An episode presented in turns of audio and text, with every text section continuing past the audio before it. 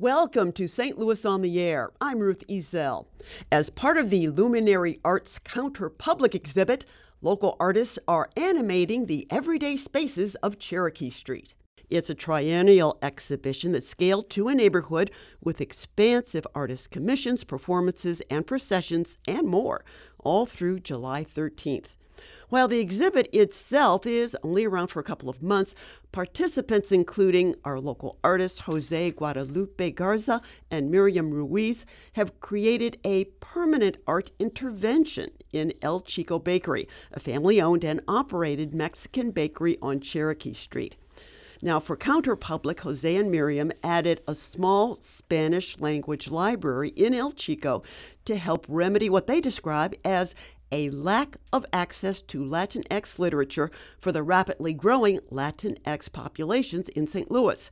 In addition to working on this project together, the two are part of the team at the Contemporary Art Museum. And they join me now in studio alongside the luminaries Catherine Simone Reynolds, who was one of the curators for the Counterpublic exhibition. So, Jose, Miriam, Catherine, welcome to the program. Now, for those of us who are not familiar with the term Latinx, um, could you please define it for me, Miriam? Yeah, absolutely. So uh, typically the term would be Latinos. The X is a way of making the language just more inclusive.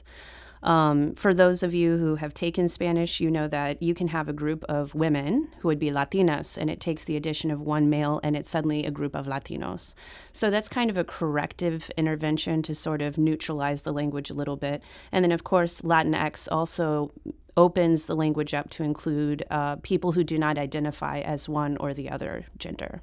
Okay. Now I want to talk to you about your installation. I went by El Chico yesterday. And of course, well, you can't just pass by the pastry case. So I got some pastry, and then then I made a left, and I uh, looked at your installation and the books. Terrific idea. And the first impression I got, just as seeing it for the first time, was that those books managed to transform what might be just a casual eating space with a real community gathering space. And I didn't know if that was part of your intention to do that.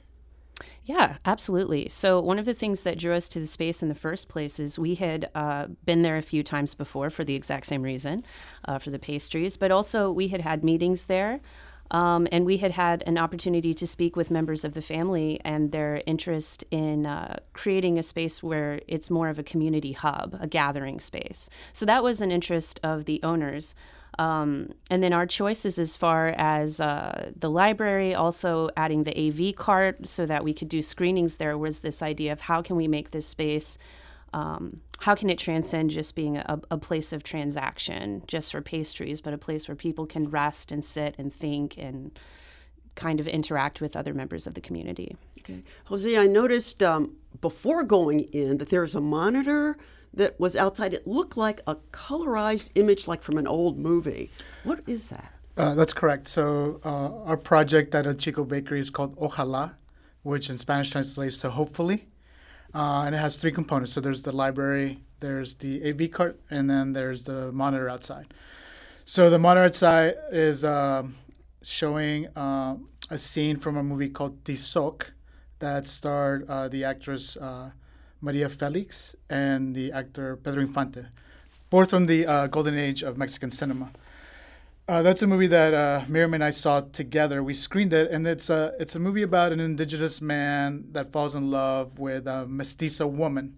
So a woman that kind of is uh, born in Mexico but still uh, uh, identifies as European or uh, like not very far European descent. So it's kind of a Romeo and Juliet uh, movie. It's problematic for its time. It's like I think it was uh, uh, made in 1952, but it also talks about a lot of like also uh, current ways in which we talk about identity, uh, lack of representation, othering, and maybe um, how sometimes cultures that we're not familiar with we kind of tend to treat them as inferior to us. You know, maybe not everybody does that, but I think that still comes up. You know, we other uh, the unknown. Okay, so all those components are permanent in El Chico? No, so uh, they are there through the length of the exhibition. Okay. Uh, the I think they're actually not meant to be permanent. I think there was an intention where that could occur. Well, certainly with the library, it looks Right. like it could. So uh, the reason why it's not necessarily permanent yet is because uh, we also designed uh, the library and the AV cart to be mobile because it is a business and they do host other events. So we haven't really decided whether it's going to reside there permanently or not. Uh, I, I think we wouldn't have any issue with that, but it's also up left up to uh, El Chico. All right. Yeah, but that that's we're hoping that we can maybe um, maybe talk them into it. But also, there's it's on it's on wheels, so we can kind of cart it around different parts of the city too. And we've talked about how that could be a possibility. You know, how this maybe somebody can come upon it like at a different location. So this is one of just many installations that are all across the neighborhood. So, Catherine, I want to ask you, what was the Luminaries process in developing the exhibition? What are its origins? Um, so essentially, like thinking about just counterpublics and actually what a counterpublic is. Um, so really, a counterpublic is looking at a subversive like group, an, an, um a group on the outside. So a group that is not necessarily looked at as um, the social norm or the norm and whatever that even really means, but creating spaces um, that these groups can actually talk about like the dissonance and also the disconnect um, between each other and as well as amongst the whole entire rest of the world. Um, so really understanding what that means and trying to just articulate that and also um, show that to people that aren't necessarily like um, from Cherokee Street or artists and like really like who can be in what spaces and who feels comfortable in what spaces and why. Okay. Yeah. Well, I'd like to invite listeners to join the conversation. If you have any comment or question for our guest about the exhibition Counterpublic, the luminary which is staging it, or the work of the artists involved, please give us a call.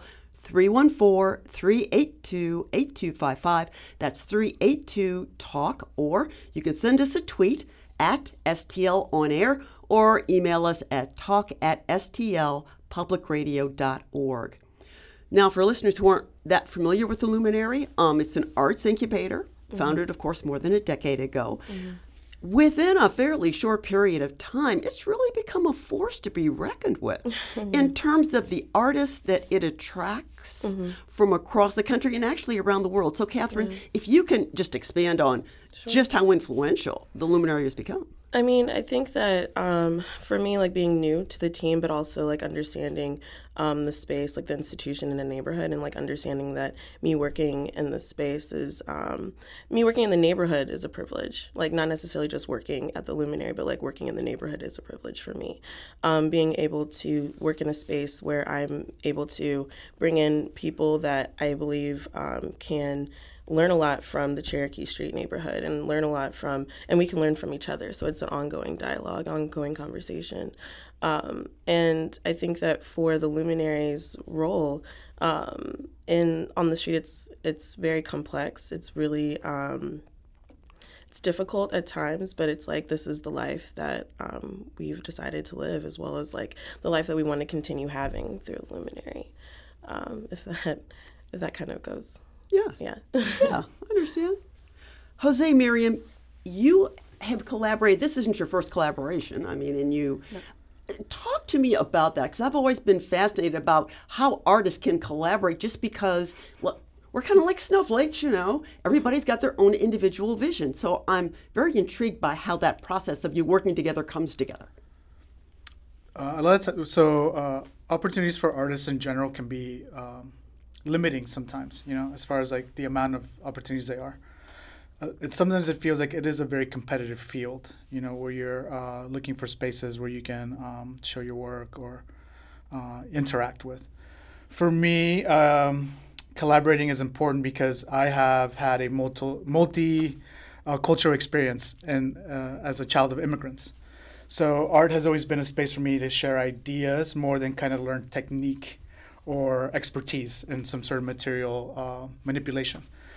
So uh, when Miriam and I uh, started, when I started working at the Contemporary Museum, Miriam had already been there for a few months, but uh, I felt like we shared a common history already as being uh, part of a Latinx community, and we had a lot of the same questions.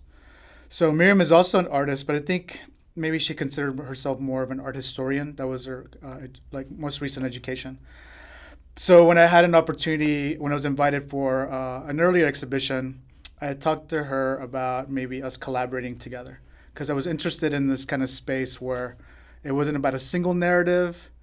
Uh, I was also, you know, it wasn't just me projecting something that I was like interested in or something that I was trying to identify or work through. Uh, I wanted to work with her because we had places where we overlapped and also places where we departed, uh, philosophically, uh, etc.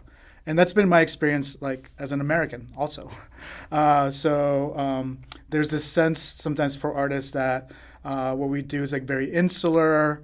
It's about you know uh, our mastery of materials, and that that's there's nothing wrong with that. But like that's not necessarily one of my interests. So collaborating is a, an essential part of my practice it's not easy, like you said. Uh, Miriam and I do disagree on a lot of things, but it has been one of the most rewarding things I have done, like artistically, uh, is to work with her because it's opened my eyes to things that I would not consider otherwise. Uh, and it's been challenging for me to even figure out uh, my methodology in my studio. Sometimes like we don't have to explain that to anybody. You know, you go into the studio, you make things, and then you you know nobody holds you accountable. Sometimes you know, so it's been nice for me to figure out why I choose the materials that I choose, why I research the things that I do, uh, and it makes it a little bit easier for me to articulate that. Um, not not to justify the making, but in my own sense, just like for my own kind of conceptual development. So Miriam, what kind of things do you guys disagree on? Oh, crap. Maybe I should put you on the spot. well, yeah, yeah, I couldn't help. Sorry.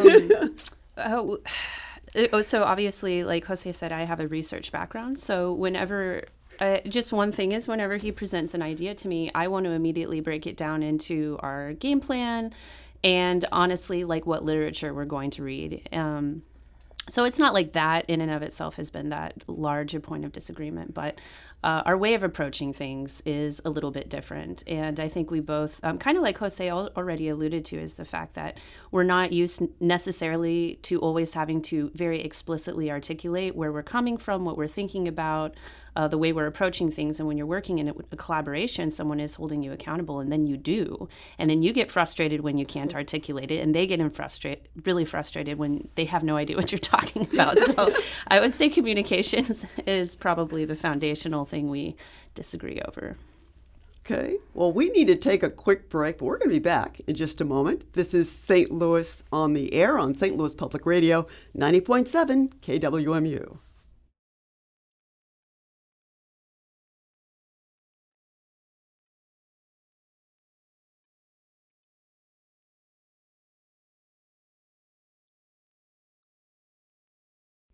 Welcome back. We now return to our conversation with artist Jose Guadalupe Garza and Miriam Ruiz, and from the Luminary, curator Catherine Simone Reynolds. So, Catherine, what kind of other projects can you describe for us taking place in Counterpublic? Um, so um, there's a couple of programming that's coming up actually. Um, so there's going to be a um, a barbecue cookout on uh, Love Bank um, on May 25th. Um, that's a part of a sound sculptural um, piece by um, Matt Joynt as well as um, Josh. Hold on, sorry, one second. Let me just get my notes. Apologize. Technology is a wonderful thing, know, right? isn't it? right, right. Um, Matt Joynt, Josh Rios, as well as Anthony Romero. Um, so it's a part of the um, Pinata sound system. So essentially talking about, um, so the piece is actually called Not Peace, Not Peace and Quiet. Um, and so it's really discussing like who gets to make noise and like who thinks about noise as being something that is um, a bad thing as well as something that is illegal, um, but also thinking about it as a way of protest, um, as a way of actually being able to be vocal in your neighborhood. Um, so like being able to be on Love Bank, um, having a barbecue or cookout, and also having these bikes, these old OFO bikes. Um, like as everybody knows that they left um, St. Louis, and so if you see someone actually riding them, um, then that means they actually own this bike. Um, and so now, like being able to decorate these bikes and to make them into these sculptural sound systems, these sound pieces for people to make noise and to be loud and to be vocal, to be seen um, in their neighborhood like to rent these bikes out and to ride them around Cherokee Street is a way of protest as well as just like being able to be seen once again. Yeah. yeah. As opposed to like being erased and not like not being able to be um, to say things that you need to say to whomever. Yeah. Yeah. Well, subversiveness in art seems to be getting more and more attention just because of our current political climate. So, how, how important do you feel the role is of the subversive artist? Is that for every? That is yes. for anybody. I, Jose, I think I'd like to start with Yeah. you. So um, I think this kind of goes along with the library. So I grew up reading books like uh, for, uh, Fahrenheit 451, uh, Brave New World, um, Animal Farm, where they were describing these conditions that are dystopic. But I remember thinking, like, I'm like, these things are kind of happening in my community already, you know. So sometimes, like, I think uh, we can kind of suffer from like a historical amnesia. You know, that's that's not like a thing that I'm coining. Uh, there's other artists that kind of uh, use that as a jumping off point for their work. But um, maybe they're cyclical, but it's important for us not to forget them. So we use uh, art as a one way to kind of preserve a narrative. Uh, literature does the same way too. Um, and I think for us, you know, when I was uh, in my early arts education, nobody told me that I couldn't make art about being a Latino but it was implied somehow. I, I was telling myself that I couldn't do that because like other, other art that I was being shown or that I was studying did not include voices like mine. You know, um, so even when we're making work, um, our identity or our experience does come up because like we're constantly being asked to address it. You know, so I think like the subversiveness uh, is important in art, uh, different forms because histories change, histories are manipulated, uh, histories are erased, and art is a way to kind of um, preserve those histories as well. Miriam and I talk about the Trojan horse. That's how uh, art behaves sometimes. You know, maybe you see an intriguing object or something compelling, and it draws you in, and then maybe there's many other layers of meaning that kind of uncover maybe uh, different conditions.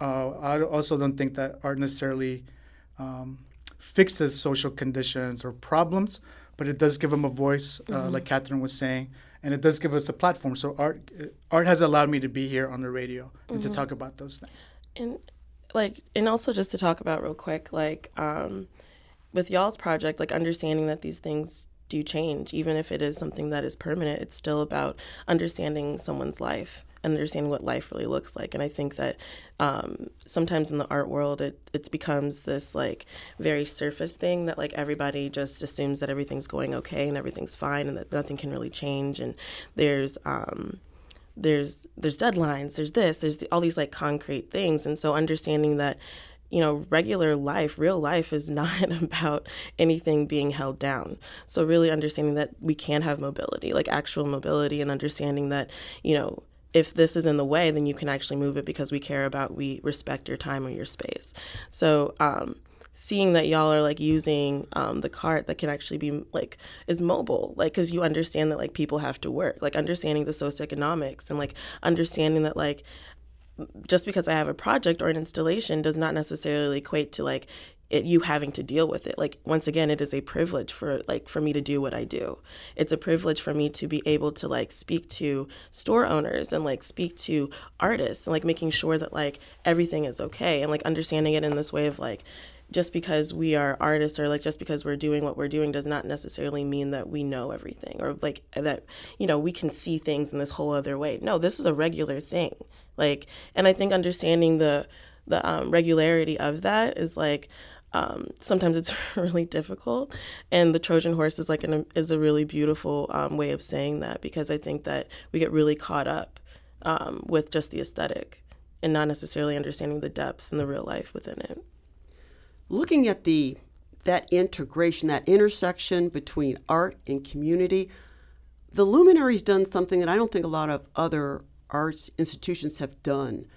If you look at demographics and when you see art galleries mm-hmm. or other art institutions move into a neighborhood, sooner or later gentrification follows. Mm-hmm. What I've noticed over the past 10 years is that the luminaries actually made Cherokee more Cherokee. Mm. That it that it is staying true to its own personality. Not I didn't know if that was a goal of the luminary. It sounds like perhaps it has um, been. I don't know if that's possible for um like a sp- I don't know if it's possible for a space to necessarily make a, a neighborhood more themselves. I think it's more so of us understanding it more, um, and then being able to um, speak to all the people that live on the street, speak to all the people that um, go to like I go to B side a lot. Like it's like just because I like to go to this bar, like and also because I've you know grown up like grown up like from 21 21 i wasn't a child in the bar like no from, from 21 um, from 21 till now like like cherokee street has been a very like very much so a part of my life um, and like through a lot of growth and i think that with the luminary understanding that growth um, is not necessarily um, it's it's not linear, you know, of course. And so mm-hmm. also understanding that Cherokee Street is not linear, like it is actually physically that way, but mentally there's a lot of like hurdles to have to go over and like understanding that a role of any um, art institution on any street, especially um, in a space like Cherokee, like this presence means something, whether it's good or bad, it means something. And to have open dialogue and conversation about things, like understanding that, yes, gentrification is a very real thing, and to understand that we have to have a conversation about this, but like not necessarily through a program. Like you can have a regular conversation with someone on the street about this as well. It does not necessarily have to be um, programming, like programmed into a schedule, because mm-hmm. this is an ongoing thing. Um, and it's something that I do think about quite often as being um, a black person on like in, in on staff. Like, how does this look as me like being a black person on staff, a person of color, a queer woman, like doing these things and like making sure that my voice is heard, but also that I'm quiet. Okay. Now, as you said, Counterpublic is is is a three every three years. Mm-hmm. Does it take that long to curate it? I mean, will the process after July 13th, when this closes, does the process for the next I one hope start? so. I hope I hope it starts right away. um, no, I hope so. I mean, for my own mental health, like I really, I really needed to start like right away because no, it's a lot. It's a lot that goes into it because we do care. Um, um, as a caretaker. It's like, but also just as a caring person and as an artist, I would like to know when things are happening. Like if I was on the other end of this, like I would like to know three years in advance that like I was going to be doing a like a major project just to make sure that like I'm doing um, what I need to do to the fullest extent and like to the fullest extent of my ability. Um, and so I think that on on admin side as well as on install side or as well as like there's so many layers of just like installing one thing unless mm-hmm. you do work you know with Miriam as well as jose who are like we're super independent we can do this and we're local and we can like you know unless it's like that but there's a lot of we have you know we worked with over 30 artists. It's like you know it's a lot. It's a lot that goes into planning this and three years would be super lovely. Yeah. yes. And when you say 30 artists we're not talking just 30 artists from around yeah. town. We're talking from yeah. around the world. Yeah yeah. Um, yes because isabel lewis who has um, she has her uh, her performance or performative installation called an occasion um, that's on june 1st and she's from she's based in berlin. So like bringing her out as well as like candace williams is like there's a lot of people that are coming in for this as well as like press and things like that. So understanding how to just balance scheduling and like calendars and um, so just making sure that everybody is cared for throughout this and like there's not anyone that's like falling through um, the cracks just because we're exhausted. Yeah. Like that's not really an excuse. Yeah. yeah. The final day of uh, mm-hmm. Counterpublic, there's a spe- it looked like a performance from what I could see mm-hmm. of the still photographs. Could you describe that and who's going to be doing that? Um, so that's Nikkei. Um, they are coming on July 13th, which is the closing of Counterpublic, and essentially they'll be doing a procession um, throughout the neighborhood of walking, um, but also um, still movements um, throughout the neighborhood, like discussing really um, not necessarily exhaustion, but exertion of like the black body um, within space. So um, it's it's I've seen like videos of this, um, and I'm really excited that they'll be coming to like really um, because performance, especially um, performance on the black body throughout a neighborhood, um, where it's not necessarily safety is not necessarily like the main thing. It's about just like everyone being together and seeing this black body walk, like moving very slowly and very like exhaustively through an area. Okay. Yeah. I'd like to uh, wrap up by going circling back to El Chico. I was wondering, Miriam, can you explain to me why the community believes it's so special, such a special place? Well, El Chico is a panaderia, and for Latino communities, a panaderia is uh, where we get bread and our treats, and uh, we get treats that we aren't able to get in a lot of other places. Um, part of the reason that we chose El Chico is because of the central role that a panaderia plays in a c- community versus like a restaurant or you know a discotheque or something like this they cater to pretty much anybody that likes Mexican food or likes Latino music. Um, people outside of the Latino community typically are not seeking out pan dulce or conchas or anything like this. That's specifically for, or more often than not, for people that grew up eating those things. So uh, that's part of the reason we wanted to place something so unexpected there, a place where you can read literature that it's a little bit more difficult to find unless you know where to find it in a library, uh, screening movies that you may not have heard about, um, even for the Latino community, they may not have heard about. So that was a, a central tenet of this project was doing something very unexpected that would transform the space. Are the books in both Spanish and English, or just... and Portuguese? And Portuguese. Oh, yeah. So this isn't. Uh, while we do call it a Latinx neighborhood library, um, we're not, this isn't just for Latinos. I mean, the idea is that anybody who comes into El Chico Bakery uh, has an opportunity to discover a body of literature and art and media that maybe they were previously unaware of. And our ultimate hope is that everyone realizes this is a shared history. This is not Latino history, Latino art, but anything like this is a shared continent and shared country history. And just because it is not included in the you know mainstream canon does not mean that it is separate and othered, but it is all our history. One of the uh, another one of the f- impressions that I got walking in and looking at those books, I thought I'd, I'd really like to contribute a few. Can can we? can the public do that if they want to? Absolutely. I mean, we want this to be a collaborative. I mean, we're all about collaborating. Um, and actually, we are going to be holding a book drive on June 1st in front of El Chico Bakery from noon to 3 p.m. So please, if you have any literature that you want to give us, uh, stop by. You can meet Jose and I. We would love to talk to whoever and uh, give us your books. Okay, mm-hmm. books of any genre for any age group? Absolutely. What's included in the library shelves? I mean, we have health books, we have history books. We do have a lot of fiction at this point, but I mean, it can go any direction. Wonderful. Miriam Ruiz, Jose Guadalupe Garza, and Catherine Simone Reynolds, I want to thank you so much for joining us today. This is St. Louis on the Air on St. Louis Public Radio, 90.7 KWMU.